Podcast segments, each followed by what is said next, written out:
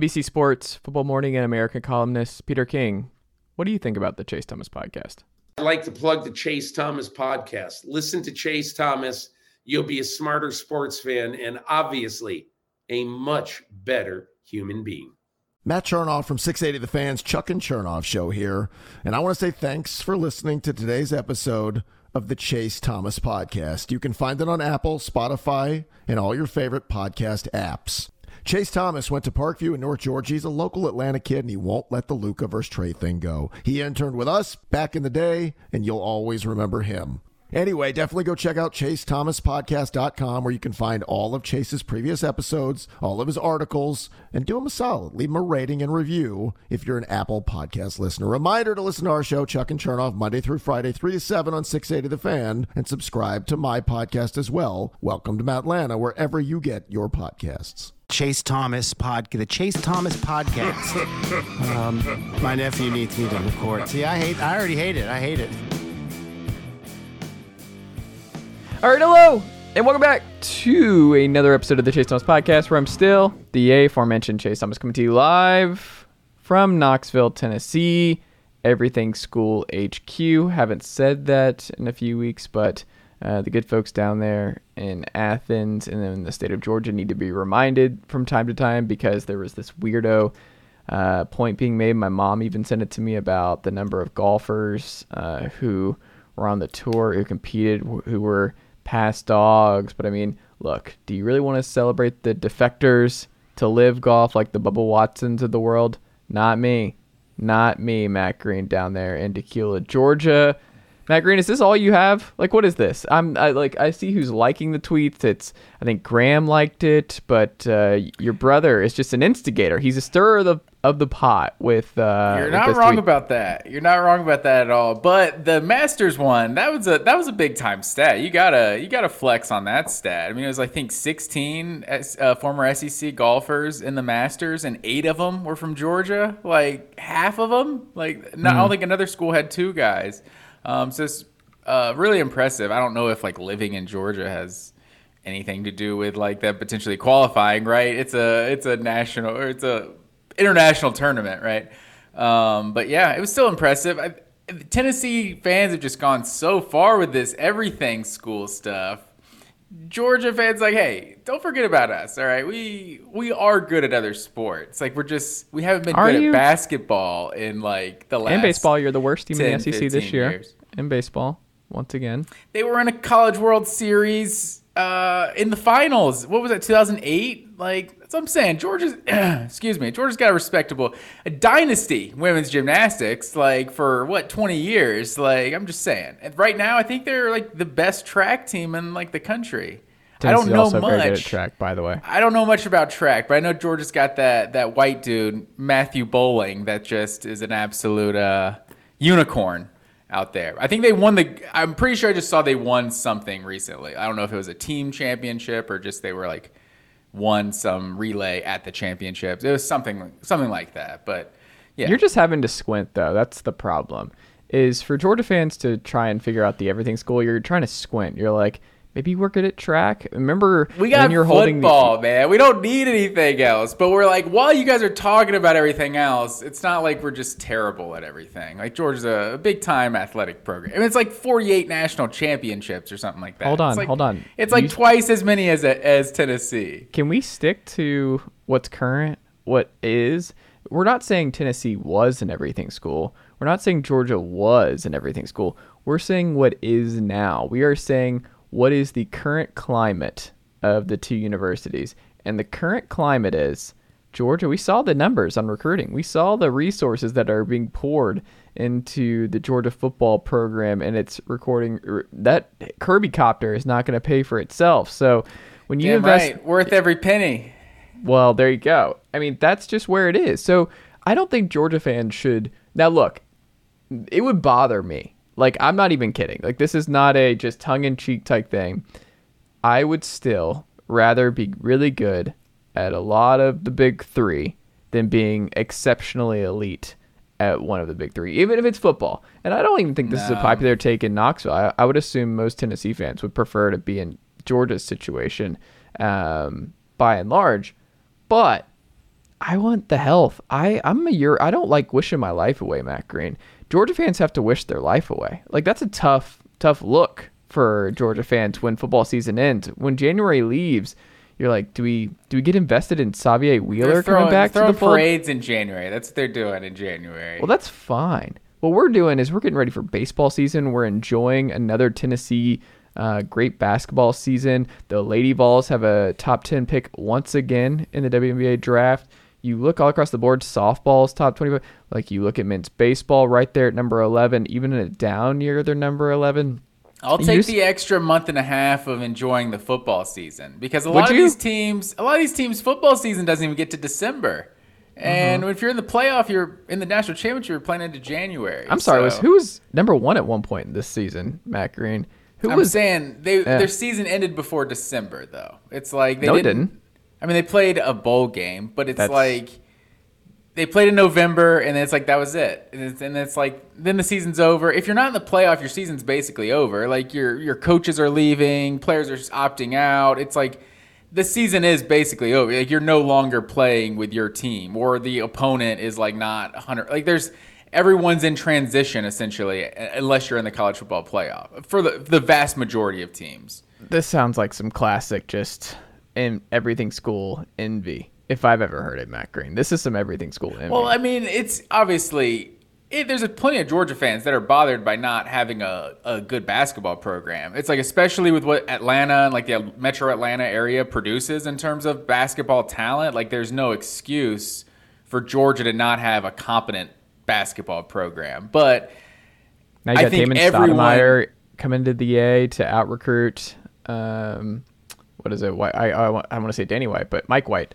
you know, Um, Damon Stoudamire, his kids played at Lambert and uh, really? Forsyth. Yeah, I think he had two kids. That's where my Um, brother went. Oh, is that right? So, and yeah, and Jerry Stackhouse too. Like his kids went to North Gwinnett. Now he's. I was gonna a- say, didn't he go to North? a- Yeah. Yeah. Now he's a, uh, or his one son, and then he had like, there was like a Stackhouse like clan kind of thing. It was like three kids or something. He was like a legal guardian over or something, and he like brought a whole squad to North Gwinnett. Like it. Interesting. I didn't know that. It, yeah, it like it. North Gwinnett had to go through a transition after that. It like it kind of depleted the program. Like people transferred out after all these guys transferred in, then the coaching change, and then yeah, now now they're good again. well, But- Dominique's son is a star basketball player at Parkview right now. okay, so yeah, I mean, all kinds of talent in basketball in the state of Georgia. So there, True. from that perspective, there are definitely people out there that are Georgia fans that are diehard basketball fans that are frustrated by what like three tournament appearances in the last decade, 15 years or so. So, I mean, it's it's definitely could be better, but every SEC fan cares the most about college football. Like at the end of the day, college football is just it's second to none. And if you're winning back-to-back national championships, there's just absolutely Georgia is the envy of every other athletic program in, in college football in college sports right now, honestly. Just winning back-to-back college football. Like college football is clearly like I mean, no disrespect to college basketball because I enjoy the tournament and I enjoy the Cinderellas. There's all the the naysayers out there that are like, "Oh, it's fun for the Cinderellas, but actually they kind of ruin the tournament." It's just it's like a casual take of like, oh, I want to see different teams, and then when you get different teams, you're like, "Oh, the ratings are going to be terrible. I don't want to watch that." It's like San Diego State played well throughout the tournament. FAU played great throughout the tournament. Like that's how they got to the Final Four. So I don't care about TV ratings, but you look at the college basketball, like just how big the Final Four really felt compared to college football, and it's it, to me, it's not it's it's night and day. Like I'm not a TV ratings guy, but I think it does tell you a lot about just how how much people care about the two sports. Yeah, I don't. I think it's just real weirdo, sicko behavior for folks to care about TV ratings. And if your reflex to anything is just like, oh, what, what a nightmare for CBS to just a Final Four, then you probably aren't a sports fan. You're probably just like, I, I don't think we're going to get along because that's just not Yeah. how you should view anything. It's like, oh, is CBS you're- is doing fine. yeah. Why are you worried about? The budget? They only the made budgets? thirty billion dollars this year or something. you don't work for them. I, it doesn't matter. The only people that should care about ratings are the people that actually work in those in those buildings. I will say your branding's catching on though, because we I had a fantasy draft, uh, had a few buddies over a few few weeks ago for um, for our fantasy league, And one of my buddies who listens to the pod is just like everything school HQ. Like he uh, he threw it out there when he came over. It was uh, it was good. We also had Rosati's, and he was like he, he saw it. He's like, is this the this the par cooked pizza you've been hyping up on the pod? Yeah. So pulled out uh pulled out all the stops for the fantasy draft. There you go. Um, your fantasy baseball draft though, right? Yeah. Okay. Man, Uh, I don't know. You're just to be able to do this in your 30s and to really commit because ba- fantasy baseball is a different kind of commitment. Football, it's just like you set your lineups, you you do your draft party and get ready, and then by and large, pretty easy commitment to stick to throughout the course of the season.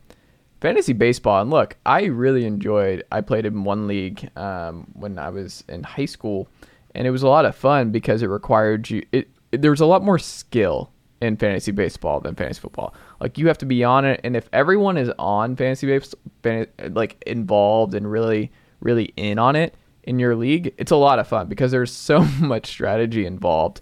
If uh, if you stick to it, and it's just every day matters in a fantasy baseball season. So it's a it's a bigger commitment, um, Matt Green. So I respect you for keeping that going. Yes, sir, man. I just uh, fantasy baseball. I just it's it's the superior fantasy product for sure. I also, not to toot my own horn, won the fantasy basketball championship as well. You know, so really things with the I can't- I organization are really endorse that. clicking right now. You need to But, break um, at some point. You need to. the, you can't be going the- three straight. That's true, honestly. Like the championship was like the week of the fantasy baseball draft, and it's just it's just one after the other. But actually, we don't even have a fantasy football league anymore because we actually like my group of friends. We just weren't as into it as the other two sports. That's so But, um, weird. That is the weirdest thing I've ever heard. Where it's like fantasy football, that thing that's like the second biggest entity in the United States outside of just actual football. We're out on that one. We're in on fantasy Yeah, basketball it and started baseball. like freshman, sophomore year of high school, and then I don't know. I went up to like 2017, 2018. It was like it had like a 10 year run or so. Wait, but, so you uh, haven't played fantasy football in like six years?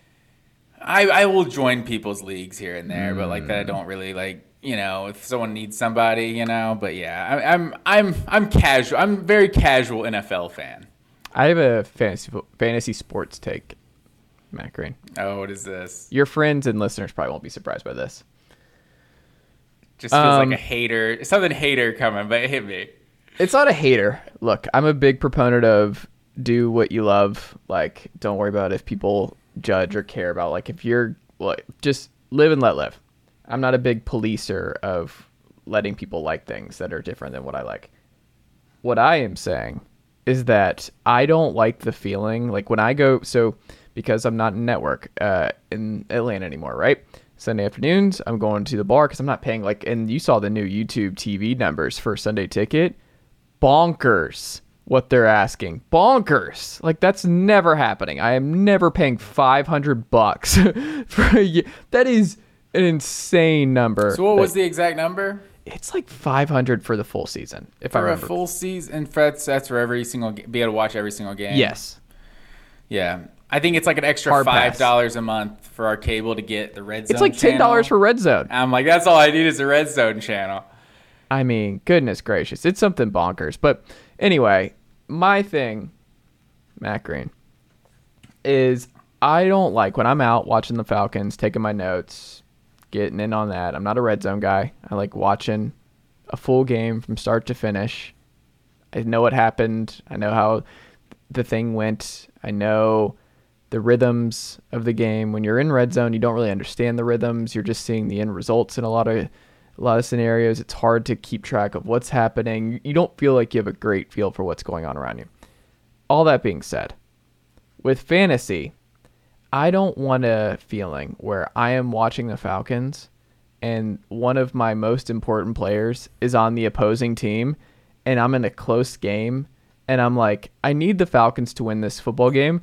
I hate, when I say I hate the feeling of like, I kind of need Alvin Kamara to do really well here, but not too well, just well enough for me to.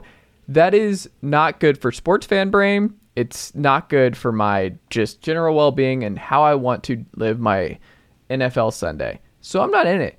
And here's the problem I think my wife loves it. I think my wife loves fantasy football. Like she made me do Oh, a bracket. She it was like an I like she was so in. She's not a sports person, and that's like her in so she likes doing that And I don't have the heart because I love my wife, Matt Green, to tell her I can't stand fantasy football Oh. or fantasy sports because I don't want to have those feelings. I don't want to care what player X is doing, especially if it's against my team, and I have to have this weird vested interest in one player doing well, but not too well.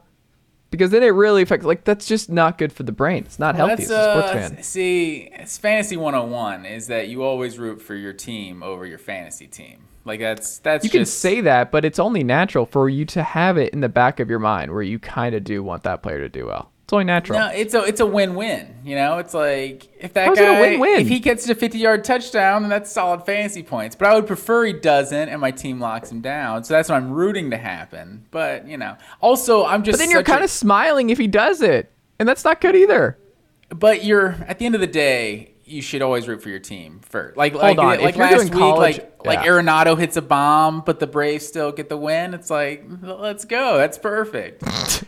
Braves got a nice little lead. Arenado, give him a nice little, little garbage time two run home run. Well, I guess it, that's a little different because there's 162 games, so it's like I don't really you're, you're not as emotionally invested in game after game. I mean, I'm sure there are some sickos who are living and dying by the Braves, uh, one game at a time. But I will say, Wes Blankenship, friend of the pod over at Dogs HQ, he did have a good tweet where it's like Braves fans have like football brain, where they live and die by every game. Where it's like the season's over because the Braves went through a brief skid where they lost three straight to the Pods over the weekend and it's like, uh oh, now like the wheels are coming off, and it's like we're ten games into the year, but because you just have a lot of Braves fans and you're in the Southeast and SEC country, that it translates where you're like, you, it's hard to turn off football brain. Where it's like, no, if you do lose three three in a row in football season, that means your program's in serious trouble. It's not how it True. works in baseball. We're not used to losing down here. Uh, No. You know, but uh, that's excellent segue here because I Yeah. have a I have a confession here to make. oh no. um, on tonight's podcast. So, um, you know, I'm not proud of what I did, you know, but uh, I, I felt this is this is a safe space. I need to come to you. You know, I need to let this out. So, um, Oh, Monday this a Braves night, thing? Okay. Monday night, uh, buddy of mine uh, wasn't using his tickets for the Braves game. Me and Tori went to the. Uh, Oh, I know where this is going. Reds. You left. I know where this is going. I Oh, know what happened here. I am a I'm a big I'm a big proponent of not leaving games early. I uh, I'm right. I knew this was what the, was happening and. So we great. came down we were like standing room also sidebar the ushers that care about sitting in like sections that aren't even good seats like what are you doing like I, we were we just like got like a pretzel or something so we just wanted to sit down like we're in like the 300 level like way down the left field line somewhere like not a person in this section Wait, hold on. Your friend left you standing room tickets? no, I'm saying we were like just walking around. Oh, like, I was was gonna say, it was that's a cold packed, move to it was not not tell a you- packed audience, Okay. um, or packed crowd that night. But this particular section, we just got up and like we're getting something to eat, and then we're just like let's just sit down in this basically empty section. We're sitting there for like five minutes, and then someone tells us to move. It was like the weirdest. It's like what? What The are you, usher what told you to move, here? not someone- Yeah. okay. Yeah, yeah, usher. But um, that was a sidebar. Um, That would that would grind my gears too. but yeah, so like the eighth, ninth inning, we kind of walk down, get a little closer, like just in those kind of standing room there, like have a really good view of the game. Um, and we're just sitting there, and I, and I even said so at the at the end of the ninth inning. So for those who don't know, what Ray, Reds tied the game in the ninth inning, and then um, goes to the bottom of the ninth, and I'm thinking like, okay, honestly, we got to both go in the office tomorrow. Whatever. It was like a quicker game too, so I don't even have the excuse for it being super late. But it's like, so I went to the bathroom, and then then the Reds take the lead in the top of the tenth, and so I'm like, I feel like if I leave in a tie game, you know, that's like adult priority type things. But if I leave when we're losing, it feels like I'm abandoning my team, you know? But it's like, ah, whatever. It's like you said, game 10 of 162, no big deal. Literally, the very first pitch of the bottom of the 10th, like we're walking up the stairs, like walk out of the gates. We hear Sean Murphy get announced, and obviously the runner's already on second, you know, so the tying run is on on base in the 10th inning we're I don't know 50 feet outside the stadium, and you just hear the crowd erupt. The the first erupt, and then the second erupt when that ball actually goes out for a walk off home run. And I was like, I think they just hit a home run, and then the fireworks go off. It's like. pretty sure the Braves just won the game. So, oh man, Tor- and eh, the whole like listen, we get in the car and the radio. It's just like Sean Murphy, the hero of the night. It's just all this whole thing and all these different stats about like how special his home run was, the significance of it, and all that. So, uh, Tori just wouldn't give me such a hard time today because Tori wants it known that it was a 50-50 it wasn't it wasn't on her it was not it was she wants to try to say that it was more on me the decision to leave but it was a it was a 50-50 that like ah if i'll stay if you want to stay like ah we can just go like uh, it's kind of cold you know it's like i don't know we weren't diehards you know and we uh we sat through eight innings of like not a boring game but not a lot of offense in that game and then 10th inning missed the uh missed the fireworks literally Also, fireworks are just not a thing. I don't know. That was like a whole thing. like, I look. I just said that I don't police people enjoying things, but I will say there's nothing that makes makes me. Ra- I shouldn't say nothing. Something that makes me raise an eyebrow at a person, is, an adult, is someone who enjoys fireworks. You you I didn't want to cut you off in your monologue you were doing there a minute ago, but I was like, you are 100% the kind of person that's uh, killing things people are hating or people love to do. Like, you kidding me? I will say, uh, there's it's like a running joke in my family um, with my brother and his wife because one year, like, oh, do you want to see fireworks? he's just like, oh sure like he just like wasn't excited so it's like buck hates fireworks and it's just like a, a whole joke but um He has good taste. See, Buck, I've always said Buck's the best green Like I've always said that Buck. I don't hear from Buck. I don't know who Buck That's is. He does. He's on the outskirts. Jake's over here just tagging me and stuff to grind my gears on a random Wednesday morning. No, Buck was Buck- actually the, Buck was actually the 2022 fantasy baseball champion. Mm. So you know he's uh yeah I had to present the trophy to him and everything. is his um, legal name Buck? No, William. Mm. How do you go? Where, do, where does Buck come from? Uh, my dad's dad went by Buck. Who's also William. But yeah. Yeah, no one's ever named actual Buck. It's like uh, it's not a common one, but people go by Buck. Never Yeah. knew what it was. There you go. I think Buck Baloo is like Benjamin Franklin and, or something. Oh, no. I think it's Benjamin Franklin? Baloo. I'm pretty certain. Uh, I did not know. Don't that. quote me on that, but I'm pretty certain that is. But We'll have, to, uh, we'll have to get the researchers on that one. well, Matt Green, um, we've talked uh, kind of on the outskirts of Tennessee, Georgia. Here, you and I were texting back and forth over the past week, and something's come up. Georgia fans, look, you and I, we differ on this particular concept. And for Georgia fans, maybe it's they're wondering, like, hey, what's going on with the NFL draft? Why is Hendon Hooker look like he's going to go number one? Why does Mike Tannenbaum have Hendon Hooker as the best quarterback as a whole in this draft? Why does it seem like it's almost a foregone conclusion that Hendon Hooker um, in Tennessee is just they're going to have Darnell Wright maybe in the top 10. Mel Kiper Jr. had Darnell Wright, top 10 pick. Bears at nine. Jalin Hyatt, where does he go? Maybe they're in their feelings a little bit. Stetson Bennett not getting that first round love. Stetson Bennett nowhere to be found at the no top one of. expected, No one expected Stetson to get first round. Love. Well, no one expected Hendon, but Hendon's acing. He doesn't have a knee, an ACL right now, Matt Green. He's not throwing for anybody. It's pretty unprecedented to have this kind of rise up draft boards when you're not able to do anything because he tore his ACL. He's not throwing. He didn't do anything at the, the pro day. He didn't do anything at the combine. This is all just like behind the scenes interactions where Hendon must be just exceptional one on one with these teams. And like I've already known, Hendon's a leader. He is good, great dude, and super smart. Played in different schemes, and you saw that report where it's like he was able to explain the differences between like the Virginia Tech scheme and like that was more of a run, run, run, and then what he was doing at Tennessee, and just how just well versed he is all across the board. Where it's like even if you hit him for the kind of offense that Tennessee runs, it's like he was in a completely different offense at Virginia Tech, and then the NFL he'll adapt too because it's like he some guys can just adapt, and you're like, well, that's what they played. It doesn't mean that's always what he has to do. It doesn't mean it's not something he cannot learn and pick up too because that was a very very different scheme that Hendon Hooker thrived in um, in Knoxville than what he was running in Hokieville. So, all that being said, Matt Green, you and I were talking about it because Dylan Raiola, it was like that. Under what was the the thing where it's like he's uh, the sneaky? It's like a sneaky behind the scenes thing that he is There's- Georgia bound. yeah, there's a rumor that he's a silent commitment, you Yeah. know, if you will. Which I mean, say what you want about silent commits. It's like if you're if you're silently committed to a girl, are you, are you really committed to her? So you know, you're my secret girlfriend. Don't tell anybody, but you're actually okay. It's like so. But there's, I guess there's rumors. He's only scheduled one official visit, and it's to Georgia in June. So there's a lot of people that think his recruitment will probably be over at some point in the in the summer, and and there's also like the rumors of I don't know his name. Uh, I think he's the third ranked quarterback in the 2024 class from Mater Dei.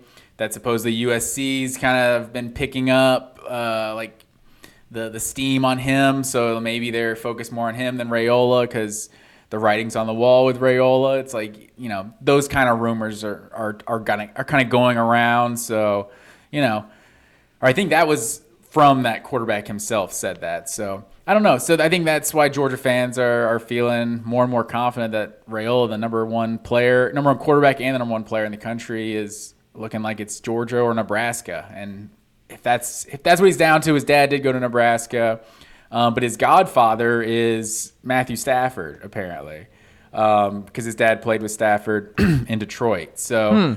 Um, so that's that's what it kind of seems like it's down to. And if, if I mean if those are the options, I think Georgia fans you have to like your chances going up against Nebraska. And then Georgia fans were like, "Oh, this is like the worst case scenario for Tennessee fans." Tennessee somehow keeps getting thrown into these conversations. And look, you and I were texting about this, and there's a fundamental difference between our thinking here. Where you're looking at it as like, well, Stetson was efficient. Because my point was, hey, Georgia had one of the best offenses the last two years without a five star quarterback. They had one to start two years ago, and he was pretty good. He was fine. Great offense. JT would have been fine. He probably would have won a national title if he doesn't leave or get hurt or whatever. Like, you were probably on that course either way. I wonder. We'll never know for certain. Stetson was a Heisman finalist this year. Stetson was electric. He saved Georgia's ass several times this past year. Very, very different kind of gunslinger. Obviously, not that kind of pedigree. And what? uh, Don't make the face. He- Well, it's, it's several times. We Ohio I State, like Missouri. he- They he blew out most teams. Oh, of- course. He I saved mean, them. The, the defense gave up what, like twenty points against Missouri, like Yeah, like five field goals or something in that game. He made some critical plays. He stepped up in the Tennessee game. I would game. say Missouri was not one of his better games, though. Like No, but he as- stood- he- yeah, second, third, fourth quarter, like when they needed to score for sure. He but I'm just saying, Georgia did blow out a lot of teams, and and Stetson's obviously a part of the blowout, so it's not like it's despite him or anything. No. Great game to open against Oregon in the dome was just damn near perfect.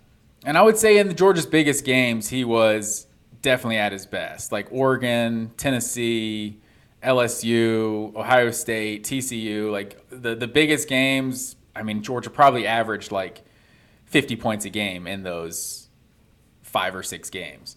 I think Tennessee's the only one they probably didn't put up at least like 48 That was that defense. Oh man. no, Ohio State. Yeah, they scored 42 versus Ohio State, 65 versus TCU. So yeah, they probably did score 50, average 50 points a game in the in in their games versus ranked opponents this past year. That being said, it was thrown in where it's like, uh oh, Tennessee fans. I don't remember who tweeted originally of like, oh, this is a Tennessee fan's worst nightmare. If Dylan Raiola commits to the Dawgs and they get a five star. This is what I said to you, and we disagree here. I think this is not a concern to Tennessee, and here in Rocky Top, there is not a concern about Georgia getting a five star quarterback. Georgia's had five stars. They have four and five stars in that quarterback room right now. They had elite quarterback play this past year. They had an elite offensive coordinator calling plays. It didn't really matter who was going to be at quarterback if you had Todd Monken there. It might not matter with Mike Bobo, who is at quarterback, where Georgia's going to have a top 10, top 15 type offense. It's hard to be more balanced and better than what Georgia's been. Part of the appeal of the way Georgia plays, if you're any kind of big time recruit, it's like there is balance. So if you want to be a big time running back and come to Georgia, makes sense. If you want to be a big time receiver, makes sense. Tight end, quarterback, it's well rounded. Like if you're a really good tight end, you're to get the ball. If you're a really good receiver, they're to find it, whether it's George Pickens or whoever. If you're a really good running back, they're to feed you the ball. They are versatile in their attack. They are versatile all across the board. Georgia is going to be a juggernaut with or without the five star quarterback. That doesn't move the needle. Tennessee had a Heisman finalist this year if he doesn't get hurt in his Hendon Hooker. He was one of the maybe the most efficient quarterback in all of college football all year long. Tennessee got to number one overall. Tennessee beat Alabama with Bryce Young at home. Bryce Young was the best quarterback in college football this past year. Didn't really face Tennessee. Where Tennessee gets faced, and part of the reason Tennessee beat Alabama was not because of Bryce Young. Bryce Young was unbelievable in that game. It was because Darnell Wright shut down Will Anderson. Will Anderson and the folks like that on the edge is what separates the Bamas and the Georgias from the rest of the SEC. The Jimmies and Joes, you know, that sort of conversation. So I point you to the 2025, um, or t- yeah, 2025 top three recruits for the University of Georgia. Do you know off the top of your head who those three names are? 2025. Mm. Um, is that the class that we just got? That uh, big time dude, that big like six seven, two thirty five tight end. Yes, Ellis Williams, Elias. Maybe it's Ellis.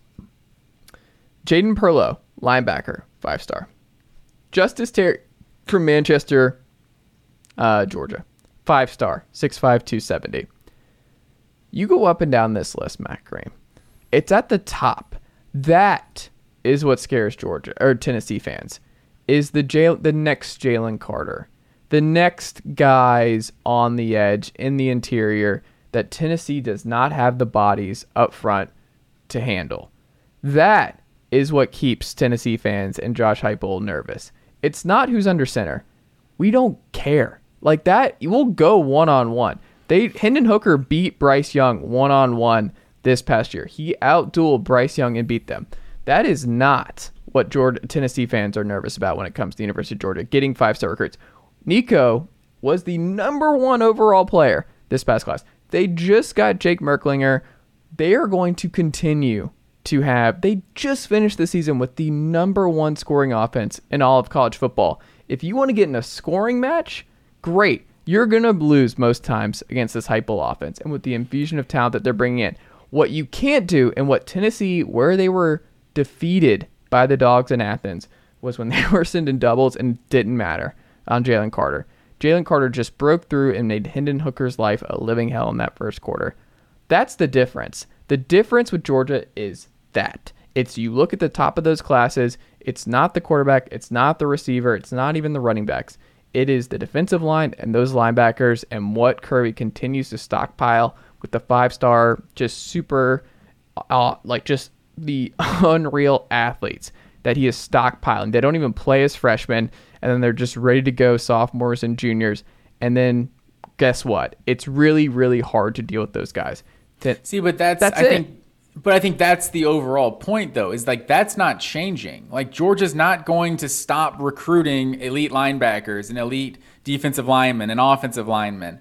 But the only thing that has derailed Georgia under Kirby Smart is if the quarter is the quarterback position. Like when Jake Fromm kind of I mean he was he was just kind of me I don't think it was on Jake Fromm really. I think it was more of the offensive coordinator and the lack of receivers, but in 2019 the offense was bad. Like that was the number one scoring defense in college football that year. Like mm. Azeez Ojulari had like double digit sacks. Like he had first round picks. I mean, what Tyson Campbell was like the second pick of the first round or the the second round or something. So essentially two first round picks at, at both corner positions. Like Jordan Davis and you know other guys on the defensive line. Like the defense is always going to be loaded. So the only thing that's going to stop Georgia from basically dominating everyone they play is is subpar quarterback play. So if Georgia's act because as good as Stetson Bennett is, it's like there's a revisionist history on Stetson Bennett. Like now they won two national championships. It's like oh well Georgia was getting elite quarterback play for two years. Like people acted like he sucked all of 2021 until he won the national championship. And then, well, there's two different stories, right? Like 2021, you can make the case that he was up and down, but you had the best defense maybe in college football history, so it didn't matter yeah. what Stetson did. In 2022, but he still had a very good season. He was good, but it didn't matter. Like you could, I, you and I might be able to play But I'm quarterback saying and that, win that's 11 what games in 2021. But that's what you're saying. Like that goes to my point right now. No, no, is you're kind of 'cause I'm questioning. saying your defense is so stocked that you can m- have that same kind of defense again because you keep stockpiling it, so it doesn't matter who's under. but they almost lost the national championship game. Like they were down in the fourth quarter. So Stetson wasn't playing great. Like he did play well in the fourth quarter and you know say what you want to how how things happen, but we're not going to rehash it. But the the overall point is that Georgia didn't just have flawless quarterback play. No one once ever thought Stetson was the best quarterback in college football. Even the the vast majority of people thought it was like highway robbery that he was even a Heisman finalist. Like there was a lot of people that just hated on the fact that he finished fourth in the Heisman. Like you, like anyone knows whoever finishes fourth in the Heisman, right? Like it's like who, okay, who, who cares? He had a great season. He got the invite, um, but there's still this level of like no one thinks he's that good. He's going to be a fifth, fourth, fifth round pick. If Georgia truly gets the best quarterback in college football, if they get a CJ Stroud, a Bryce Young, a, a Justin Fields, you know how much we wanted one of those. Um, if you if they actually get one of those elite players, like what is the weakness? Like Tennessee's hope to beat Georgia right now is a Deshaun Watson versus Alabama type of thing. Like Clemson was not as good as Alabama in a, in an overall roster standpoint, but Deshaun Watson was so good that he elevated the roster to be a championship team. and Tennessee might have that with Nico. And I think that's Tennessee's only hope is that quarterback that elevates the rest of the roster and makes up for that, you know, that just kind of difference in overall team talent. And if Georgia has just as good of a quarterback as as whoever they're playing against, then it's basically hopeless. Like if Dylan Raiola is truly this number one player, five star. Like we've seen the guys that have been the number one overall player at the quarterback position come out in recent years with a Trevor Lawrence, with a Justin Fields, and there's just been a lot of we, we, we know those those generational talents can can change programs. So it's like if you look at a team like Georgia that hasn't even with all due respect to Stetson, hasn't had the elite talent at quarterback the whole time Kirby Smart has been there. Like obviously, like Eason was a five star and Fields was a five star, but you those guys for I what mean, Eason's a good example because he's probably the closest Raiola comp uh, for Georgia in a long time. But I mean, Eason was Eason ever really that good? It's like he was. He went to Washington. I mean, he was like fine as a freshman. Like I after his freshman year, I Well, thought no, he was saying, going to be good. hyped.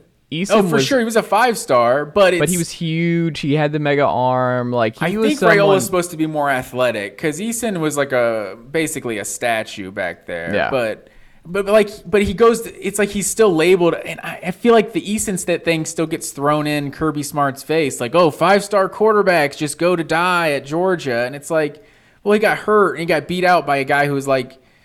If there's 35 stars, it was Jake Fromm, like the 35th ranked player. He's like basically a five star. And it's like he had a good three year career at Georgia. So Justin Fields didn't start year one in transfers. So it's like, it's not like he had, it's like he had a bad career at Georgia. He, he just didn't want to wait uh, however long it would take him to play.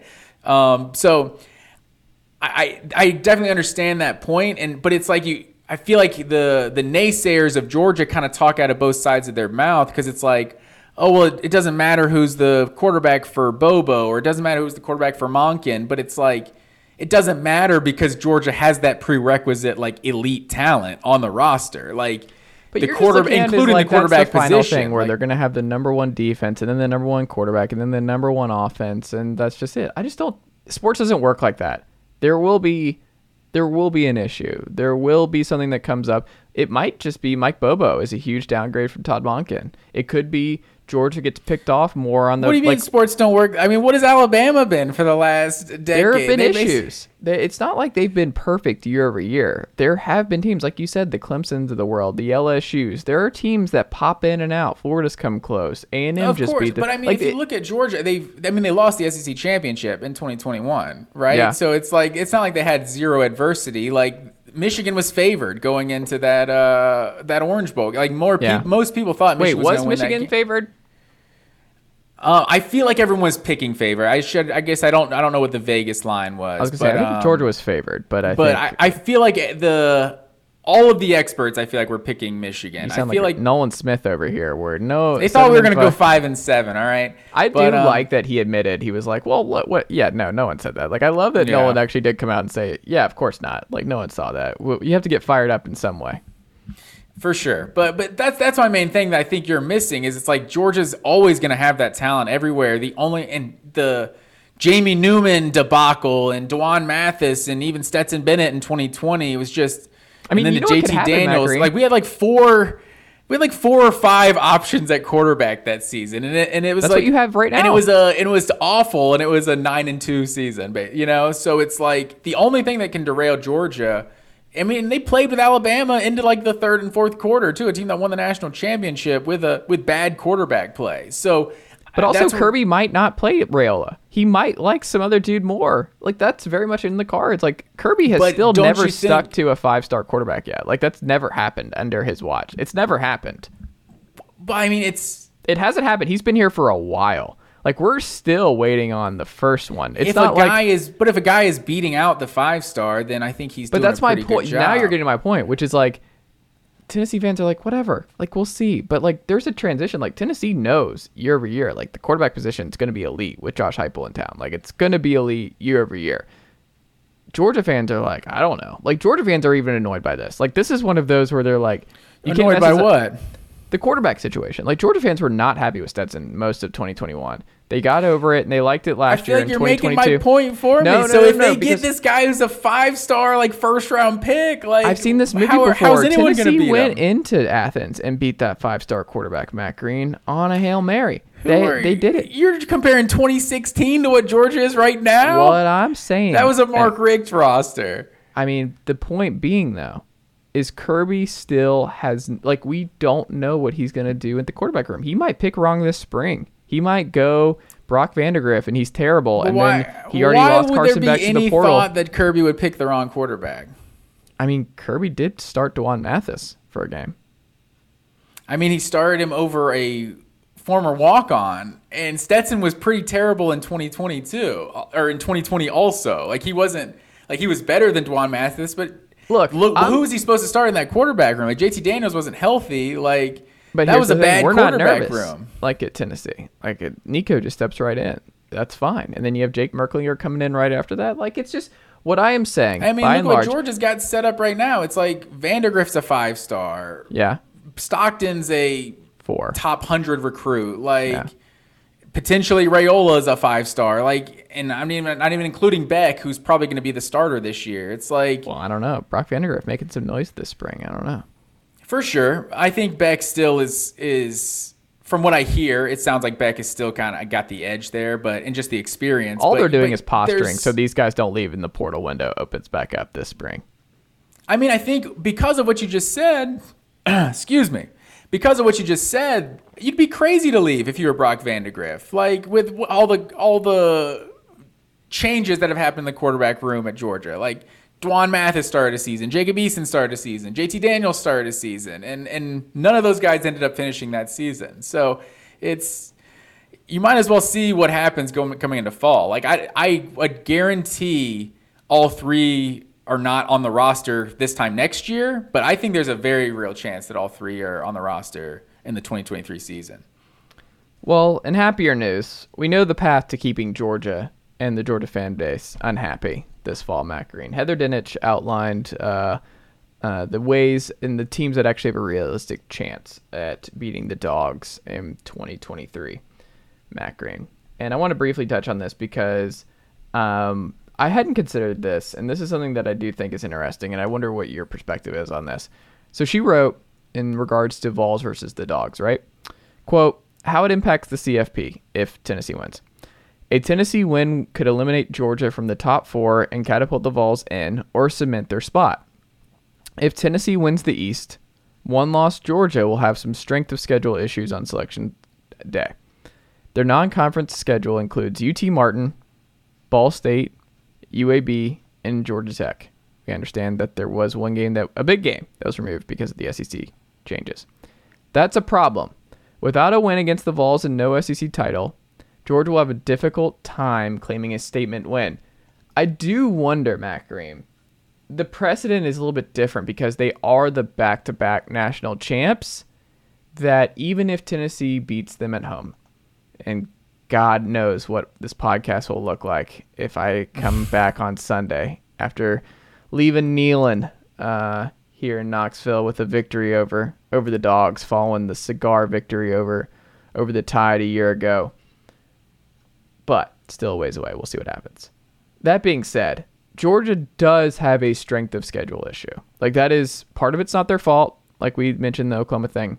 Part of it, I'm sure a lot of folks don't really want to play Georgia. If I had to guess, when Georgia wants to book some of the bigger schools, they're like, eh, hard pass. Would be my guess for a lot of teams. I, it would not Well, surprise and that's me. why it's unfortunate they did get rid of the Oklahoma game. Yeah. 'cause It's a solid seven, eight years in a row of out of conference that Georgia's got, but that Oklahoma one uh, really put a hole in it. And now the question is like if they were to lose and Tennessee does go to the SEC title whatever and Georgia's left out with one loss would they really st- would that would the committee hold it against them enough to actually keep the two-time defending national champions out because I don't think that's true. I think they would still get benefit out. Obviously, there's so many other variables in terms of what other records look like and that sort of thing.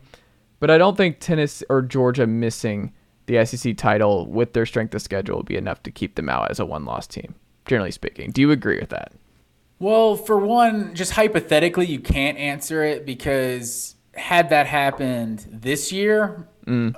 if Georgia has the schedule they have and just how the, the thing plays out, like Georgia's probably going to be in the top four. Like, uh, like who is Ohio State's best win? This like Penn State. They like they basically that was like the only good team they played at all that they beat other than and other than obviously Michigan, but they lost that game. So mm-hmm. I think you're right that just the the I don't know subconscious feeling about Georgia of winning back to back national championships. It's obviously a very different team. Like Stetson's gone and stuff, but a lot of the defense is going to be the same.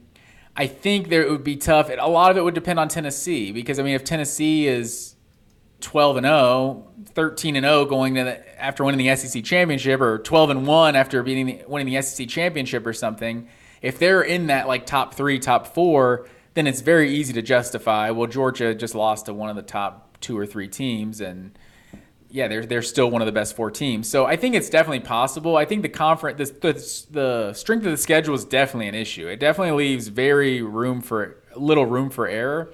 But that's also what we said in 2021 and in 2022 about Yeah. Georgia's schedule.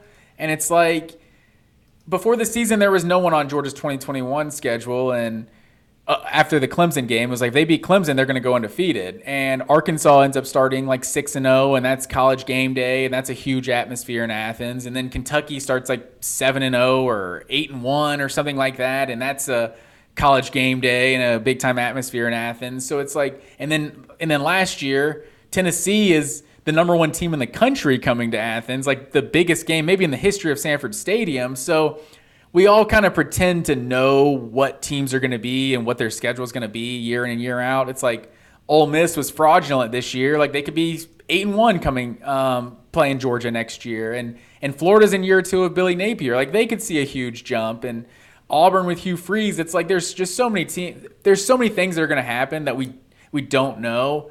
That some of these teams are going to end up ranked on Georgia's schedule, and then obviously the game in Knoxville is going to be a huge game, but yeah, I mean, if you lose that, there's not to, there's likely not going to be a lot of good data points on your schedule, but it'll be 11 and one versus, you know, what are you comparing in the rest of college football at the end of the day? It's like, is there a, is there a one loss Big 12 champion? Is there a, a one, a one or two loss Pac 12 champion? Like, if, if there's a bunch of undefeated teams and, and one loss conference champions, then yeah, Georgia, a loss to Tennessee, that could be enough to keep Georgia out of the top four. It's also under the assumption that Tennessee is like just would make the SEC title game because I think that's still very generous based on what the schedule looks like and what I believe Joe Milton's going to be in 2023. I, I I'm not like they could beat Georgia and still very much not. There's a chance, yeah, they go ten and two, but have a win over Georgia or something. Maybe even like nine that. and three, eight and four, like a Texas A&M type deal, where it's like Yeah. they get over that hump and then they drop two or three dumb ones um, this year. So I don't know. I I I don't know. I, I think, like I said, I circled 2024 as the big year for Tennessee uh, with the year two Nico, and you hope that he's able to sit the whole year, and then he is your your Bryce Young, Justin Herbert type uh, right away um, in 2024, and you're competing for a, a literal national championship. Um, Right now, I don't want to. I don't know what you were about to say, but the the last thing I'll say. Do you feel like there's any similarities with with Heupel and um, the Dan Mullen era of Florida? Like it just it feels like it has a lot of parallels to me, even from like the fans talking shit, like in terms of Tennessee fans and how Florida fans were. Like you just look at like the way the two programs were recruiting before those guys got there, signing what like 12th, 13th ranked classes. Then they had their Tennessee was just in the top 10, and they're going to. I'm saying before. Heupel, like the roster that Heupel essentially inherited. Like Mm. it's like get you know those those mid teen type of classes, and then he takes over for like what top 20 or so class, and then Dan Mullen signed like two like ninth ranked classes after like his first two full classes. Like that's a little bit ahead of where Heupel is. Like the the portal is also a little bit bigger, so Tennessee's doing things in the portal as well, but. I don't know. There's something, and, and meanwhile, Georgia's just up here at the first, second, third ranked recruiting class in the country. Each of those years, like they're in, if terms of if it is, if it is just like Dan Mullen, I think was year three, what 18, 19, 20. It was year three that Dan Mullen got through and beat Kirby, but it didn't really amount to anything else. He gonna up getting fired year four. So I don't know. Just kind of the way the programs are built, I see some similarities there. I don't know. I think there are some. I mean, I think one of the differences too. Uh, I would say that Florida is it like we've talked about Florida and just like what the program is when it's not Spurrier and Urban Meyer, but I think Dan Mullen, and especially when you listen to him talk, and he's just he's clearly like just a super super bright football mind, and seems like a fun dude, and won a lot of games in Mississippi State he was obviously an architect offensively for what Urban Meyer was at Florida, won a national title with Urban Meyer. So that was a little bit different. But I do think Heupel and where one of the the big difference between me and Mullen and Heupel, I think is bigger than Heupel and Mullen. So I think the buy-in at the top at UT with Danny White and the AD and the boosters and the volunteer club, Inspire Sports, and just NIL as a whole is different than the buy-in at Florida. You just saw what happened with um, what's the kid's name who's not Arizona State, the five-star Jaden Rashada Rashada, yeah. that debacle. The buy-in at Florida and just their weirdness with their collective and the weirdness with committing to just football, football, football at Florida just doesn't From- seem the same. Where Tennessee, part of why I'm less worried about Heupel and recruiting and that sort of thing is the buy-in's pretty strong at the top. And the From a monetary perspective, you're probably right, but I don't even need to go that far. I think from just a psychological perspective, like I feel like there's a different standard at Florida, and it's like kind of how Texas is. It's like almost become like toxic, and it's like they don't give their guy enough time. Like they just expect to be good immediately, and the biggest difference is, you know, if Heupel just turns out to not be like, you know, for lack of a better term, a douchebag that nobody likes, like then he'll probably do okay. That seemed to be Florida Mullen's biggest problem was that just nobody actually liked him, so he didn't have a long leash because he just wasn't a likable person. But I like Ted Mullen. but I think um, I think just the I think the fan base is different, and Tennessee is like they're kind of terrified of where their program has been the last decade plus, and like they're they're kind of like just okay, this guy's got us on the right track. He's the guy. We're all in. It's not like. Dan Mullen, year one, that's good. Did you beat Georgia? Year two, oh, that's good. Did you beat Georgia? And it's like year three, did you win the SEC, win national championship? All right, year four, you're out of here. Um, so I don't know. It's uh, I don't think that's how Tennessee fans are looking at this. Like he's got a lot of cachet at this point, and they overachieved last year. Look, it can change year to year. I just don't see a path where this offense falls off a cliff. And I think even Florida fans, like I said at the time, where I'm like, yeah, it's ending really bad down the stretch here for Mullen, but like Mullen's still a really, really good coach. He he beat Kirby already a year ago. That you were right at the precipice of a college football playoff um, in what 2020. Um, you had the superstars. He knew how to get the ball to his superstars and Kyle Pitts and company. He was able to win a lot of football games with Kyle Trask, who was what a wa- like he didn't start a high school game and just what that was because Felipe Franks wasn't the guy, the five star there. So you go to Trask, and that was kind of a hey, let's see what happens here. The guy can win with just about anybody. I think he's shown a lot more than Napier. Like Napier's recruiting better, but like Mullen won a lot of games, and I thought at the time where I'm like, I don't know. Like Mullen won at Mississippi State. He got you to number one at Miss State. The Duke can coach. And I think when people talk about his recruiting, I'm like, it's a little overblown. Like, yeah, he wasn't doing Urban Meyer classes, but he was still 11th, 9th, 8th, whatever. But I think that showed like that that's not good enough to to win in the SEC. Like Mark think it is was some doing, years. Mark I don't think it's doing better always than good. that. Mark Richt was doing better than that. but Mark Richt wasn't the offensive brilliance that Dan Mullen is. Like, you can make the case Dan Mullen's the smartest offensive mind before. Like, I mean, Yeah, but Mark Richt's a way better coach than Dan Mullen. Like I, I disagree with that. I don't think I don't think Mark Richt could have won like that at Mississippi State. I, I think Dan Mullen doesn't get enough credit.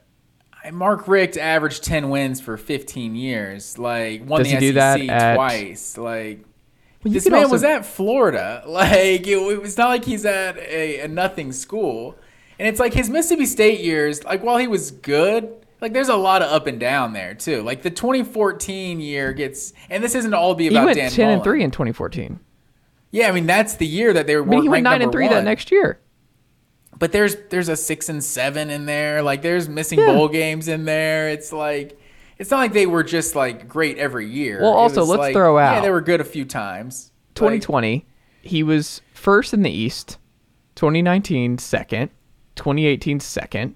Won 11 and 10 games. Those fir- so 21 games total is the first two years.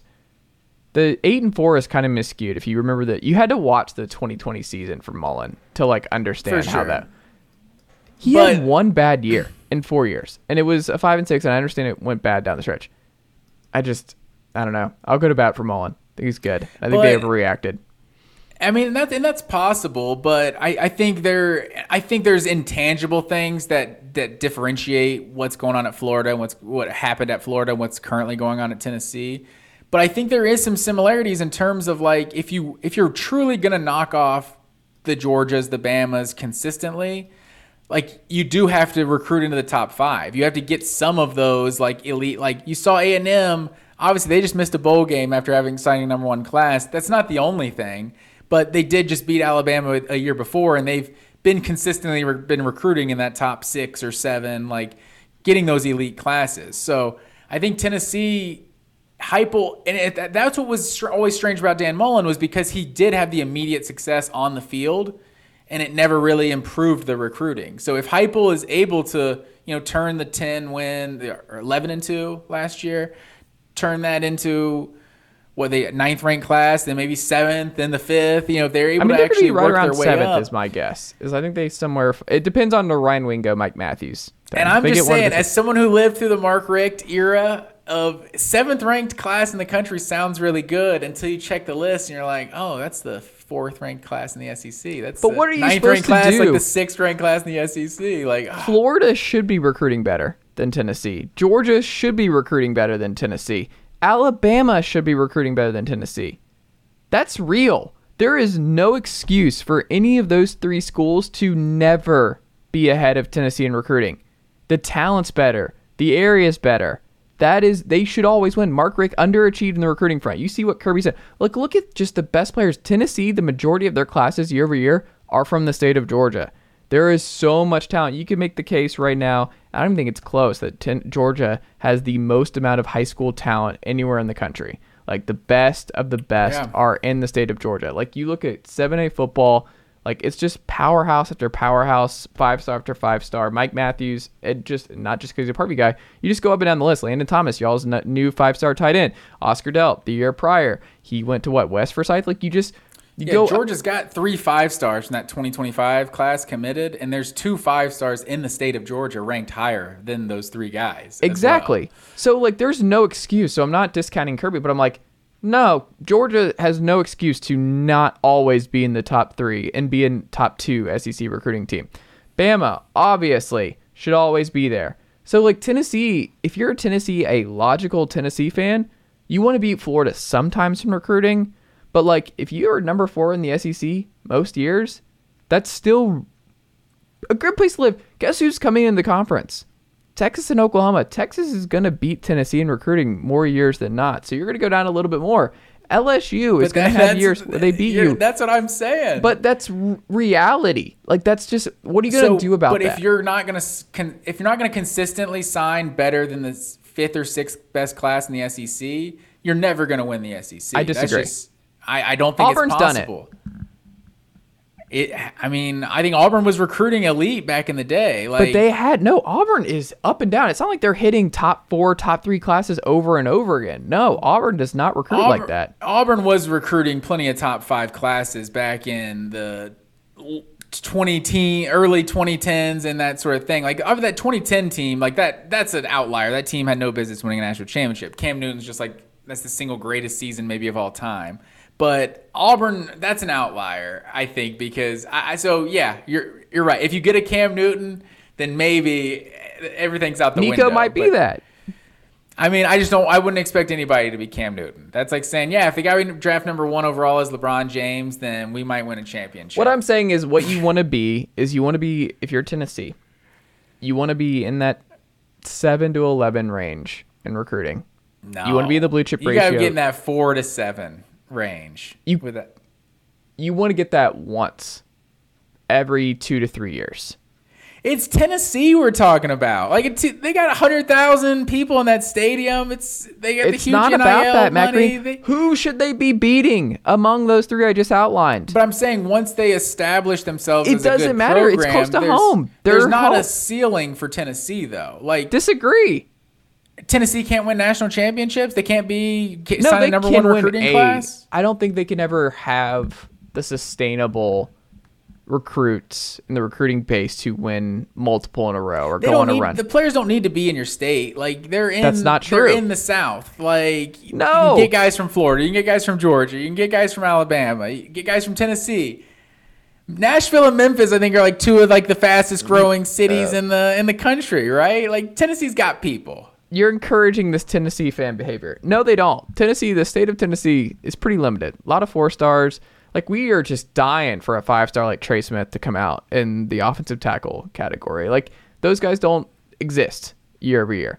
So it's just different. Guys want to stay close to home. They want their parents to be able to come to games, their friends, that sort of thing. They want to be close to home.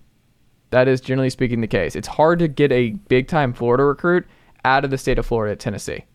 It's I'm hard to pry them away from Florida or recruits Florida the state State. of Florida though. Like those guys go all over the country. Like But I mean, the vast majority stay I mean, at you FSU, look at Florida, and I Miami. don't know. You look at the last couple years. I bet you. I mean, think- Bama's been in there for a while, but The last couple years, the top 10, 20 players, like I would say over half of them are, are not going to Florida, Florida State and Miami. I can't I speak can- to that. But I will say Florida State, Florida, and Miami all have top ten classes right now.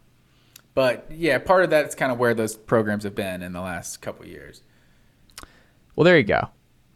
How do we I'm not. I'm not this wish. I'm not wishing that on you by any means. You know. And the, the one thing, last thing I'll say about, about this topic, I think th- I'm. I'm not really a fan of the the new 12 team playoff, but I think the one silver lining of the 12 team playoff is I think it can uh, bring the fans, the administration off the ledge a little bit because if Tennessee is just signing only signing the ninth and 10th and 11th ranked classes in the country and they're getting the years where they're number 8 and they're number 12 and they actually have a couple playoff appearances to show for it. Maybe you don't even win a playoff game. Maybe you win one playoff game. No national championships no SEC titles but you're playing those big games on the big stage. I think that's what college basketball has that college football doesn't have and that's why you see coaches that stay at places for 10 20 years and it's like the, these coaches that are like institutions basically you just know that he's been there forever. I think you could see more of that in college football because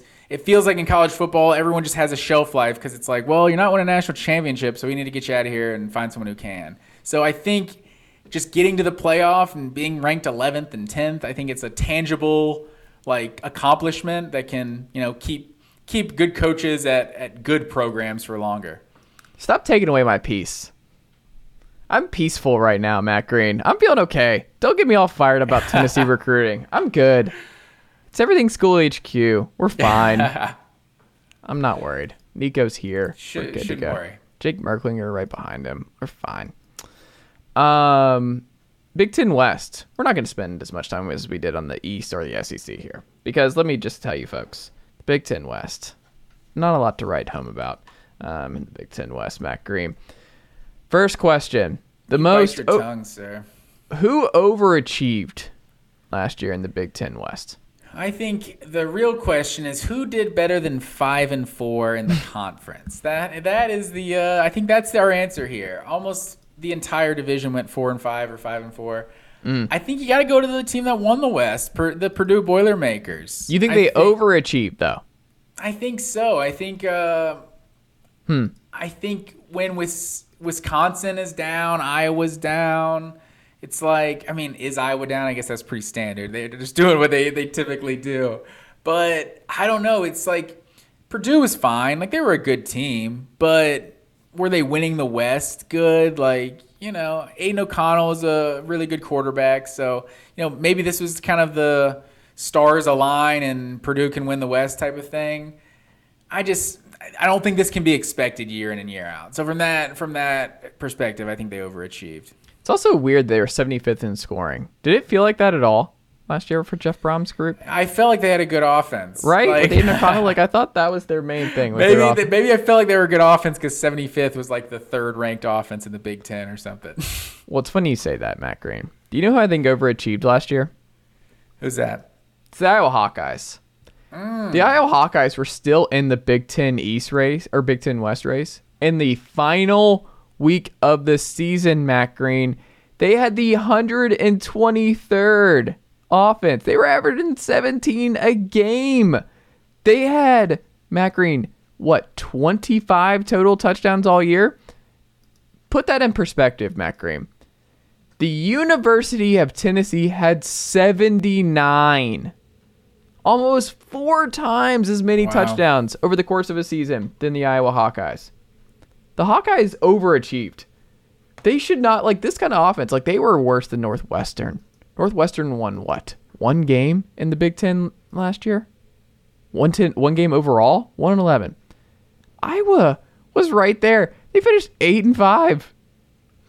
You have to say they underachieved though because they had a defense give up like 14 points a game. Like they were really good defensively. It's like if they could score at all, mm. like they should have been a good team. But I know what you're what you're saying is they were essentially they were just not good and they shouldn't have won as many games No, as they did. Yeah, But I mean that's fair. But I, I think with Iowa, like they have as much talent as anyone in the Big Ten West, like year in year out. Like they're they're next to Wisconsin, probably the most established program.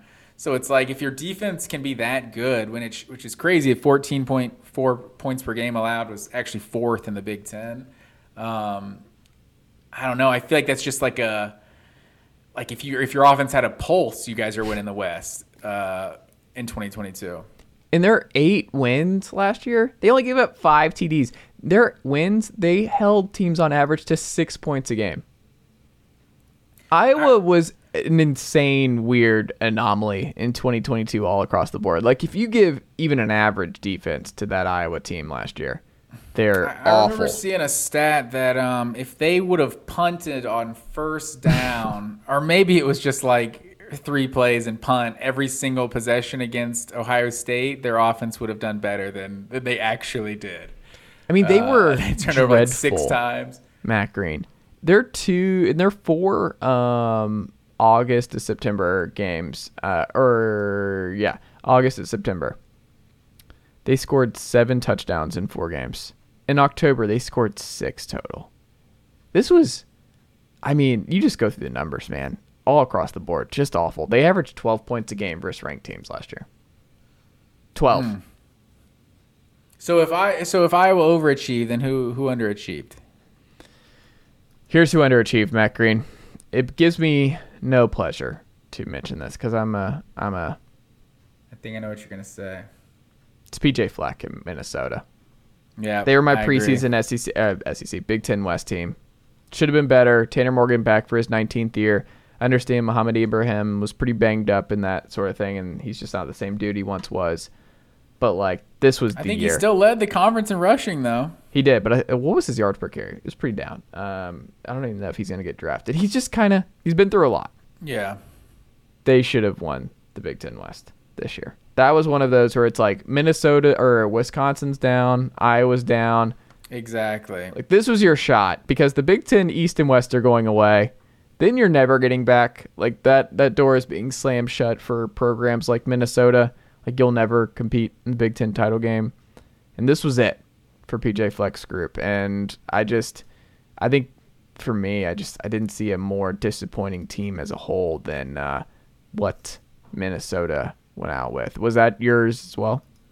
Yeah, that was mine, and you made my exact point because Iowa and Wisconsin, like this, four different teams have won the Big Ten West the last four years. Northwestern's actually the if you have to go back, the first team to win it twice. Northwestern is actually the the most recent team to win it twice. But with, with Wisconsin, it feels like even though it's been a little crazy, it feels like Wisconsin and Iowa have, have been the most consistent programs in the West. And so with both of them being as just down as they were, especially Wisconsin, this definitely felt like Minnesota's year to to win the West. And and also like I mean the 13-10 showing uh, against Iowa, like second to last game of the season, like I mean, they're in the Big Ten championship if they don't lose that game. So just it was. I think they're definitely the biggest underachiever. Can you even make this up? They only played one ranked AP team uh, after it was all said and done. Twelve unranked games, one ranked game uh, for for the Gophers. Oh yeah, because that was the other thing that they avoided Michigan and Ohio State. Yeah, they didn't take advantage of that either. yeah. Minnesota in their wins And by the way, got boat a game. raced. Got boat raced against that one ranked team. They did. 12.8 points per game in losses, 35.1 in wins. Just a completely different team when they lost. So when they lost, they got their ass kicked. When they won, they were cooking with grease. But man, Minnesota, I hate it because I like PJ Fleck, but that was just you. You wasted it. Um, best game. Is there even a best game, Matt Green? Um, I did a little bit of digging. I went with uh, I went with Purdue, Nebraska at Purdue. Mm. Uh, Purdue won 43-37, almost 1100 yards of offense in this game. Like it was a it was a pretty insane game. The craziest part, the time of possession in this game, Purdue 42-42 uh, Nebraska 17-18 of uh, in time of possession. So it was a it was a crazy game. 34-30 going into the fourth quarter, and uh, Purdue, you know, held them off. But uh, yeah, that was probably the best, just pure Big Ten West versus Big Ten West game I came up with. There you go. Um, should these fans expect the 2023 results most years? So we'll touch on the ones we haven't talked about, like Minnesota and uh, Iowa. I want to ask you this: Northwestern one and eleven. I think. Look, we grew up on bad Northwestern teams. We grew Yep. up just they were. It's just a tough place to recruit, tough place to win. Pat Fitzgerald's got a job as long as he wants it. Like he gets NFL interest. That football facility is incredible, though. It is. Because I don't know if you're aware of this. Chicago's on the ocean. Mm-hmm. Some people call it a lake, but if you can't see the other side, it's an ocean. That, that's fact. Is that the rule? That's that's a rule. Just keep going. Don't don't think about it too much. Okay. Never heard that one before. No, it, it just it feels like it's this beach. It feel you can't see the other side. It feels like it feels like you're on the ocean. But Wow. I didn't want to do. I didn't want to derail you there. I But yeah, just- the I'm gonna be practice facility is like right there on the water. I think it almost like hangs over the water. It looks uh, it looks really cool. Two thirds of ESPN went to Northwestern. It seems like Is that right? Who I know Wilbon. J.A. Adande. Um, Mike Adande, Greenberg. okay. Ah, Greenberg. That's a good call. Yeah, I guess you're right. And uh, who was it? Um, Julia, Julia Louis-Dreyfus. Her her Julia son was Louis-Dreyfus, at uh, at uh, Northwestern a few years back. Yeah. I don't know. I think fans should expect better. And this is what I think they should expect. Like, if you're going to run this defense, you better be running the triple.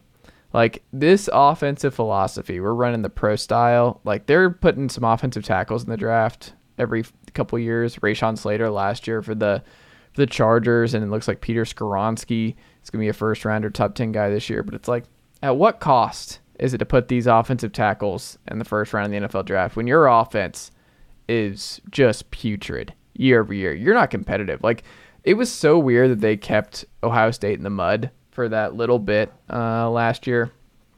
Matt Green, I just about- oh yeah yeah that that was a crazy weather game though. I gotta throw that one out.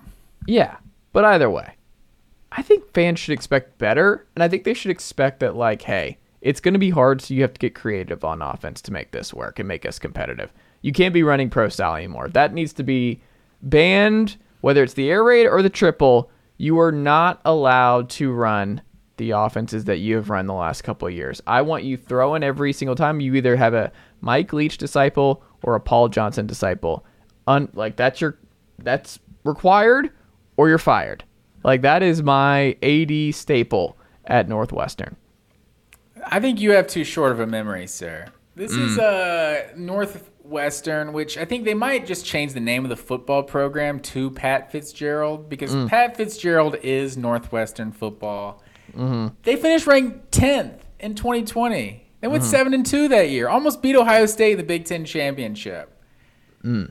Won the Big 10 West back in uh, 2018. Like fin- this is what they do. They went 10 and 3 2017, 9 and 5 2018, then 3 and 9 in 2019, then 7 and 2 in 2020. It's just not consistent, but it's it's going to go up, it's going to go down.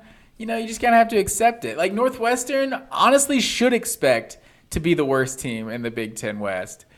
But if you got Pat Fitzgerald, there's just going to be years. They're the Mississippi State of the of the Big Ten West. Like they should be the worst every year, but they're not usually. Like they usually just beat some teams that they're not supposed to. And I think Pat, Pat Fitzgerald tends to get the most out of these teams. The last two years, they obviously haven't been very good. Uh, one conference win both years, but I think. Uh, you just gotta trust the process. This is what this is what Northwestern football is. You don't you don't you don't finish ranked every year. You don't finish with a winning record every year. But just trust Pat Fitzgerald will get get you back there. He'll win. They'll win eight, seven, eight games or something, surprise some people. Then miss a bowl game, then make a bowl game. They'll they'll be all right. This is Northwestern. This is what they do. I'll allow it. I just it's not me. It's uh it's not me. Nebraska. I think this is obvious. Four and eight. I think the a more interesting question. Now that Matt Rhule is in the fold, they're recruiting a little bit better, a little bit more optimism. Probably the most amount of optimism in in corn country since Since the day they hired Scott Frost, honestly, I mean, who thought I Scott Frost wasn't going to work out? I don't like there is some revisionist history there, but I do think there's a lot more excitement for Rhule.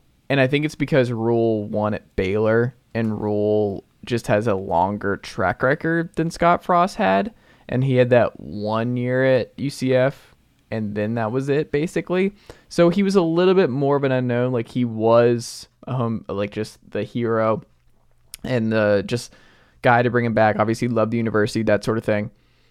Rhule feels safer to me. And I think Rhule feels like I don't I just I think there is the most amount of excitement for him in a really long time in Lincoln. And I think it's it's well earned. Like the NFL stuff didn't really work out, but like the dude's a great college coach. He's probably a top 10 college coach right now. If I had to do just a, li- a list off the top of my head, like Matt Rhule is one of the more Very kept- small sample too, though, right? Yeah. I mean, he had some years. At, I want to say, was he at Temple before Baylor? Yes. So I mean, you know, he's had been good at multiple stops, but I think he's like, I, he does feel safer. I'll give you that. Like Frost was like the next up and comer. Like kind of felt like the they were getting their Kirby Smart, their Jim Harbaugh like kind of thing. But um, I don't know. I'm definitely I'm not one to speak because I I was dead wrong. I definitely thought Scott Frost was going to work out. It was because it was what kind of was like Kirby Smart of like not the same because Georgia is a big time program, but it's like the hottest assistant in all of college football. Would they have looked at Georgia as the place to be if they didn't go to Georgia? Like maybe it's a big time job, but it might not have been your number one destination. You may have looked at Auburn as like an equally good job, you know? Like Scott Frost, the, the hottest coach out there, is in, in no world is ever going to look at Nebraska unless he played at Nebraska. So I felt like it was like this is the stars aligning to bring Nebraska football back, and and it wasn't at all. So they weren't even almost good while he was there. So Rhule does feel a little safer. I think, yeah, like you said, I think obviously they don't expect to finish in second to last in the Big Ten West, and you know, I, I, who knows how quick of a turnaround it could be, but it, it feels like with this with this division for sure. Which how long are we going to have it? One year. Um, you know, we'll we'll see what could happen with uh with them, and then obviously USC and UCLA coming in the Big Ten. Wisconsin, I feel is a, is a little bit more obvious. Like Luke Fickell's coming in seven and six, like that's unacceptable. There was a change made. We know what the answer to that one is. What we don't know now is Illinois fans. Are they feeling themselves a little bit too much?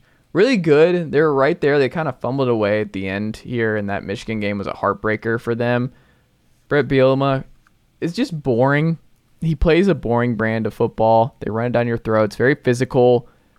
But the guy is an expert hiring manager. Like he is, I mean, with Ryan Walters, who gets the head job over at um, Purdue, he brought him in from Mizzou. Like he was kind of a sneaky, interesting name who did some really good work for Barry Odom's group, and he was great. And he promotes from within um, to replace him. I think the guy's name's Henry. He was defensive backs coach, but he has a strong identity. He knows exactly who they are. Like we grew up in the Juice Williams era, the Ron Zook era, but Matt Green, Illinois football is rough, and by and large, pretty tough football program.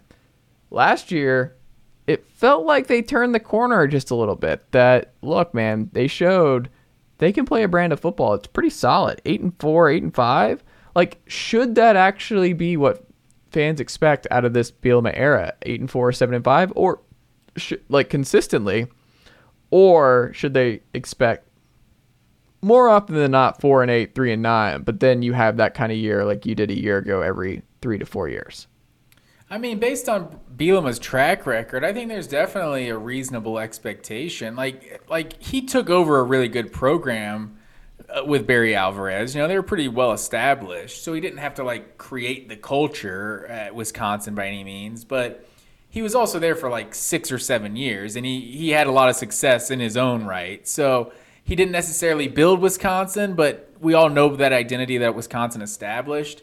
It was kind of weird the way he jumped to Arkansas, but I mean, Arkansas even had their eight and seven win seasons, and I imagine that's a, a lot more difficult to do at Arkansas than it'll be to, to do at Illinois. So I don't think there's any reason that Illinois fans like really can't expect to, you know, be playing this, you know, two yards in a cloud of dust, traditional Big Ten, just pound the rock style, like, and you know they're they're probably not going to win the West most years, but I think there's no reason that you can't expect to compete in the West and be finishing in the top three in the conference or in the division consistently. And I, which whatever we kind of equate that to once they get rid of divisions, it's hard. it's hard, but like finishing in the upper half of the Big Ten. He was 68 and 24 as a whole at uh, Wisconsin. Like he won a lot of football games, and I understand Wisconsin's better job than Illinois, but like I don't know. Like the I think they should actually expect six and six at worst most years um, from Bielema. I think it's fair to be like we should be we are okay going bowling most years, but then I think it's fair to expect like an eight and four, nine and three type year every now and then.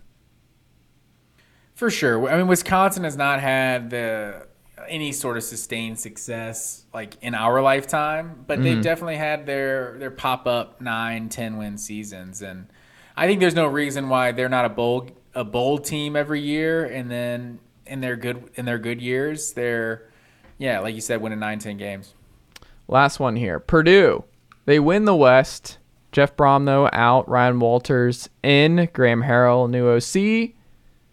Matt Green, should Purdue fans expect the Boilermakers to have turned the corner and to be one of the premier winners?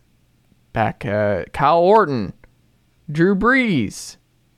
Is that back? Is it back to quarterback NFLU here? Matt Was Green. that a painter?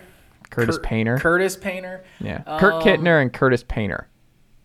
They were probably that was probably around the same time, right? Kurt Kittner was like 02. I'm not sure. Um, that's probably Kyle Orton era. Purdue, no. I they I mean they were a good program for sure in the 90s and the early 2000s. Like they were definitely respectable. Like team that you could count on to go to the Capital One Bowl. It seemed like every year. Like I, I feel like Purdue. uh, Maybe because it just just because Georgia, I think may, may have played them in two different uh, Capital One Bowls uh, in the '90s and 2000s. But it, they they're the type of team that seems like that's that's kind of their ceiling. Obviously, with with uh, with Drew Brees, they they went to a Rose Bowl, but you know I think that's just that's the actual ceiling, um, a, a ten and two or something like that. But yeah, this felt more like. Iowa being bad, Wisconsin just being like so uncharacteristically bad. Like Wisconsin is um, like in a national scale is almost like the most consistent program in the entire country. It's like they're like basically never competing truly for a national championship, but it, it, it doesn't feel like they're ever lower than like 15th, right? They're like the 8th to 15th team just about every year. So to see them, you know, what were they finish seven and six, fire their coach is just like a because I mean they went from Alvarez to Bielema and then Bielema left them, so it's like we're not we don't really have a a history of Wisconsin ever firing coaches. So um, yeah, to see them uh, or where they were, uh, but yeah, Purdue. So I just think it's kind of it was more of an indictment on the Big Ten West, and Purdue was fine this year. Like they were a good team, but yeah, I mean. I, I don't know how many more Big Ten championships you're getting to. I would agree. Last question here on the Big Ten West, Matt Green. Who of these coaches has got the biggest target on their back or just under the most pressure to succeed in 2023? Oh, so this is this is kind of tough because I think the answer should be Kirk Ferentz. I But agree. I don't know. I don't know what happens at Iowa. Like, does he have dirt on somebody that it's like? I don't feel like his seat has even gotten warm. Like, I think it's just like they accept, like, uh, well, he amended his son's contract as OC. He has to get he has to average a certain amount of points per game or he's fired. Remember? Like that feels Yeah. like forever ago, but the contract is like he has it's to like score. twenty a game. yeah, something like that. It's in the 20s, I know that. Oh man, so Kirk Ferentz definitely should be under the most pressure. I'm just not sure that he is. I'm not sure he's fighting for his job in any way. I think Pat Fitzgerald kind of they're kind of similar in that perspective in that respect, but um, obviously the programs are at different places. But I mean, I guess when it comes down to it, like we we're saying, underachievers. I think this this conference, this division, just they all feel pretty good about their coach, or they have brand new coaches. Because I would say the same thing about PJ Fleck, with 2022 being kind of a missed opportunity. I don't feel like PJ Fleck's under any pressure at Minnesota. I think Minnesota's like we might have a guy that actually wants to stay here like forever. Like that'd be awesome. So I, I um, it's really hard to pick one, but I guess if I had to, I would, I would say Kirk Ferentz. Interesting. I think I agree. I think it's Kirk Ferentz. Um, we'll see if last year was a blip or it just keeps getting worse. Because Iowa fans were losing their minds last season, like absolutely losing their minds what they're doing. I just, if you go into next year and that offense is somehow worse than it was a year ago, goodness gracious. Whatever's left of Twitter.com and the Iowa fan base, I just, I'm worried about their their mental health. Um, if things are not better in uh, in Iowa City. Uh, Without Matt a Green. doubt, because it's one thing to. I mean, I think Tennessee fans, you've as a Tennessee fan, you've experienced. Leave it. us It's like- alone. What are it's we like if you're gonna just be like seven and five, let's score some points and make it fun. Like seven and five and going thirteen to nine or six to nine, like these like that. That's miserable to do to your fans. Like at least score some points at the very least. We didn't have to win games. No. All right, Matt. Well, that's all I've got Not to pick on you over there, Tennessee fans. I know. Just let us enjoy some stuff. Just because you're not dealing with everything school um, uh, stuff right now, and you're in hibernation, just addicted to the the spring tape of Brock Vandagriff versus Carson Beck. Some of us are trying to enjoy ourselves. Hey, this Enjoy is what I got the Atlanta Braves season. for. I don't need Georgia to be good at everything. I got the Atlanta Braves to to get me through the the spring and the summer. Mm, there you go. But wouldn't it be nice though to like have a little bit like when Braves are figuring stuff out in April, May, and June, you have the the dogs in baseball to kind of play some important baseball, and then you transition to the Braves come summertime.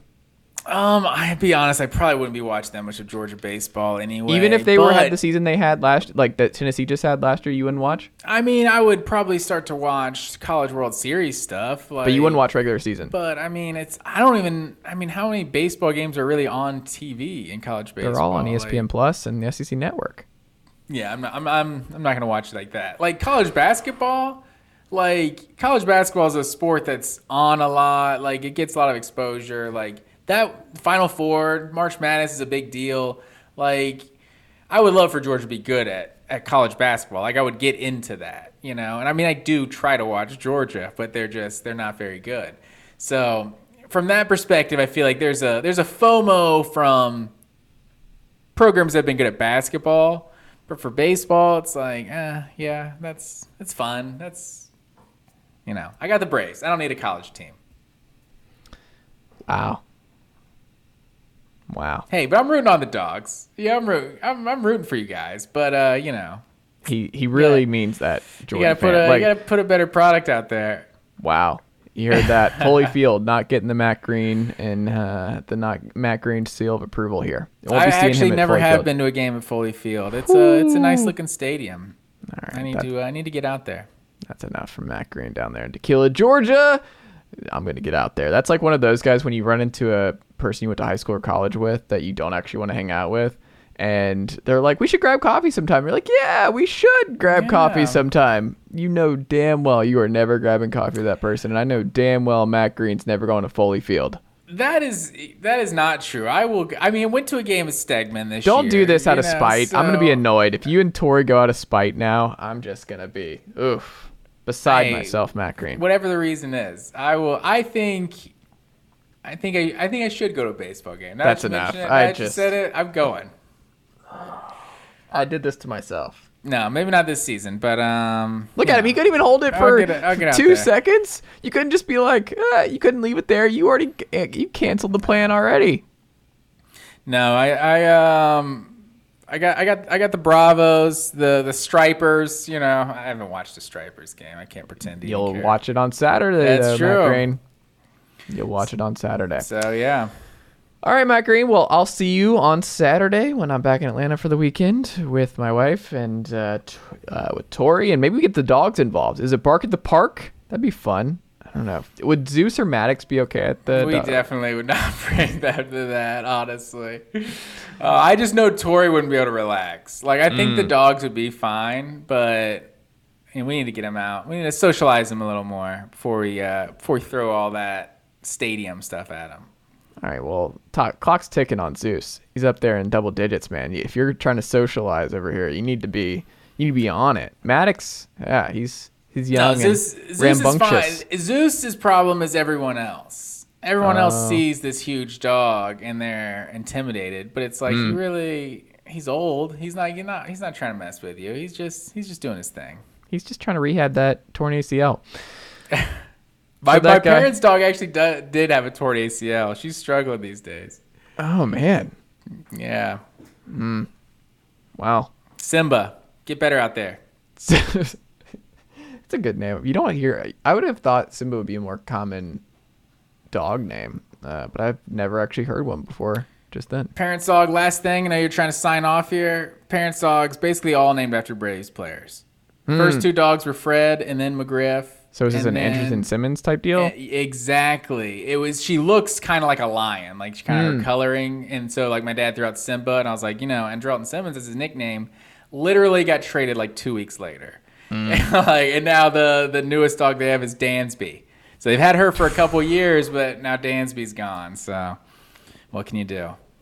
That's commitment. They just keep Also, I skipped over Bailey, and I just want to respect Bailey. wasn't a Braves player, but you know, Boss Bailey, Champ Bailey, just R.I.P. You know, to Bailey out there. Oh, and I left out not Chipper. Boss Bailey the person, Chipper, just Chipper Bailey the dog. Uh, the dog named Chipper. My parents love the Braves. Most of the dogs are Braves, but Bailey always was the disrespected dog. She was she was a special needs dog. She, you know, she was uh she was just real skittish. We kind of call her. She's not really special needs, but she was like from the moment we got her, she was just like what is weird. happening at the end of this pod? She was weird and she was skittish, and so she didn't get a lot of love. So you know, just just giving some love to Bailey out there. Rest in peace. All my all our, all our former dogs. Yeah, we can we cut all this out. No, want, I'm but, leaving uh, all this in. This is preposterous. Uh, I can't wait for Tori and your mom to listen to this. To part be honest, that's why Yeah. I said something because I felt like Tori would be like, "You gave all the other dogs a shout out and didn't say anything about Bailey." I almost forgot Chipper too. Chipper, all the dogs are equal, but Chipper is definitely my mom's favorite dog. She can pretend that she liked she likes them all the same, but Chipper was definitely her favorite. There you go. For that guy down there in Dacula, Georgia, Matt Green, for myself up here in Knoxville, Tennessee, that is all we've got. And we'll be back with another episode. We might, I don't know if we'll do Sunday night. We'll see, uh, depending on how travel and getting back and all that kind of stuff goes. But we'll see. Either way, Matt Green, enjoy the rest of your week and enjoy the spring game uh, on Saturday. Tennessee, Nico versus Joe over there. Carson versus Brock in Athens. It's Going to be a fun weekend. true. A lot of college football. So enjoy, and I'll talk to you very soon. Yes, sir. This is Ben Ingram, radio voice of the Atlanta Braves, and I'm here to tell you that you've reached the end of today's episode of the Chase Thomas Podcast. As a friend of the podcast, I'd like to say thank you for listening to today's episode and hope you return for the next one. To show your support for the program, tell a friend or coworker or even a family member about the program. And if you're an Apple Podcast listener, leave the show a rating and a review. It goes a long way. That'll do it for me. But don't forget to listen to myself and the rest of the team at 680 The Fan and the Braves Radio Network this season. Go Braves!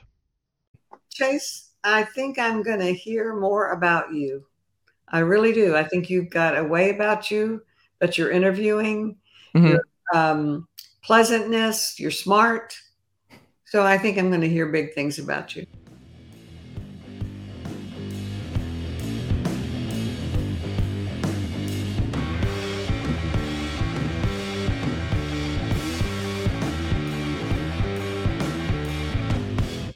Nicely done, nephew. Chase Thomas Podcast. Hell yeah.